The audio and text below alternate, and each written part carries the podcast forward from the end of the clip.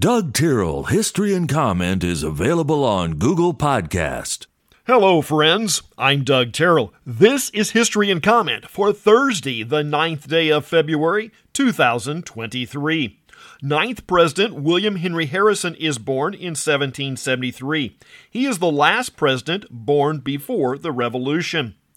Harrison was one of four Whig Party presidents in the early part of the 19th century. The Whigs were something of a follow on to the Federalist Party. They preferred a strong federal government, or were split over the issue of slavery. The result will launch the Republican Party, which was anti slavery Whigs. The Confederacy was getting set up as an independent nation in 1861. Jefferson Davis was elected provisional president at a Congress in Montgomery, Alabama. It should be noted that there were really very few differences in their government than that of the United States. Some of the differences were really good ideas, like presidential term limits and line item veto on spending bills. The downside was that had they been successful, there would have been other factions, and instead of two countries, there would have been many where today we have one. There were factions in the Northwest of the time that were considering seceding as well. 1870, President Grant signs a bill establishing the U.S. Weather Bureau. President Grover Cleveland makes the Department of Agriculture a cabinet level agency in 1889. Daylight savings time is instituted year round in 1942. The goal is to save energy. I will have to admit that I've never understood the concept. It does not increase the amount of daylight, it just shifts our schedules. Why not just say the factory or store will open at 8 a.m. instead of 7 a.m.? Singer Carole King is 81 today.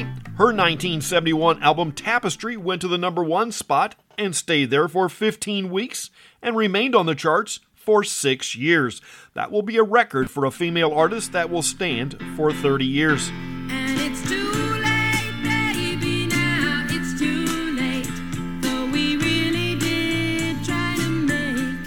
King, like a very long list of artists and entertainers, is Jewish. Most take stage names that hide the fact. The little red hen of politics, Senator Joseph McCarthy, accuses the State Department of being filled with communists in 1950.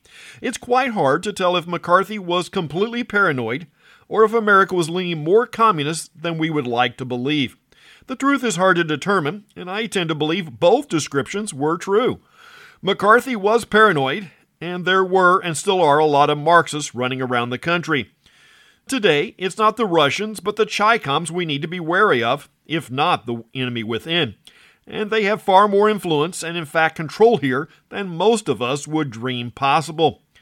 We mentioned LeBron James and his scoring records the other day. Another player is calling him out for zero morals and values, in part for his and the NBA's bowing to China. The Chinese population likes American basketball, as does the North Korean dictator and both are willing to tell the basketball league how they must not offend the powers that be, lest they cut off access to the masses. To date, the league is doing what is profitable and not in the interest of freedom and justice.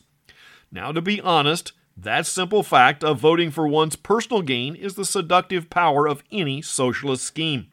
One, the Democrats have played quite well for decades.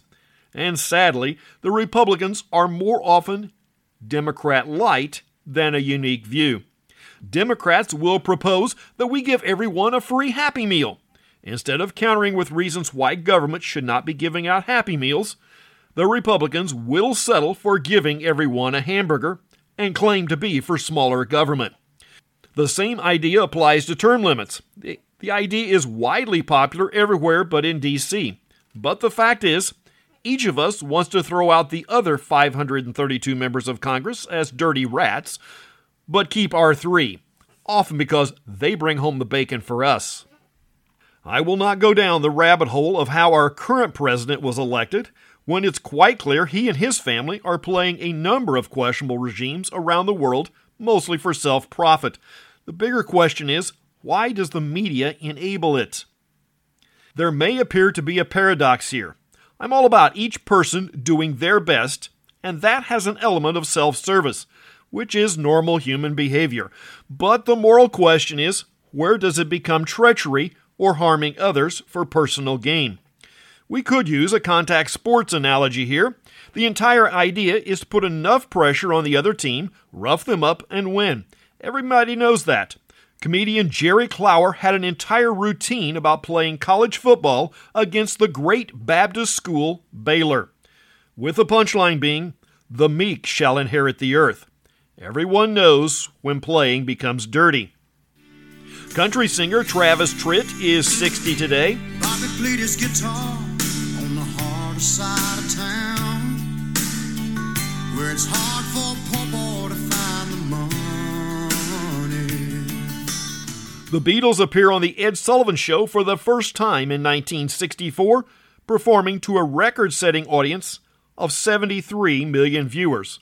Almost 4 in 10 Americans were tuned in. That's history and comment for the ninth day of February. I'm Doug Terrell. Now go do something worth remembering.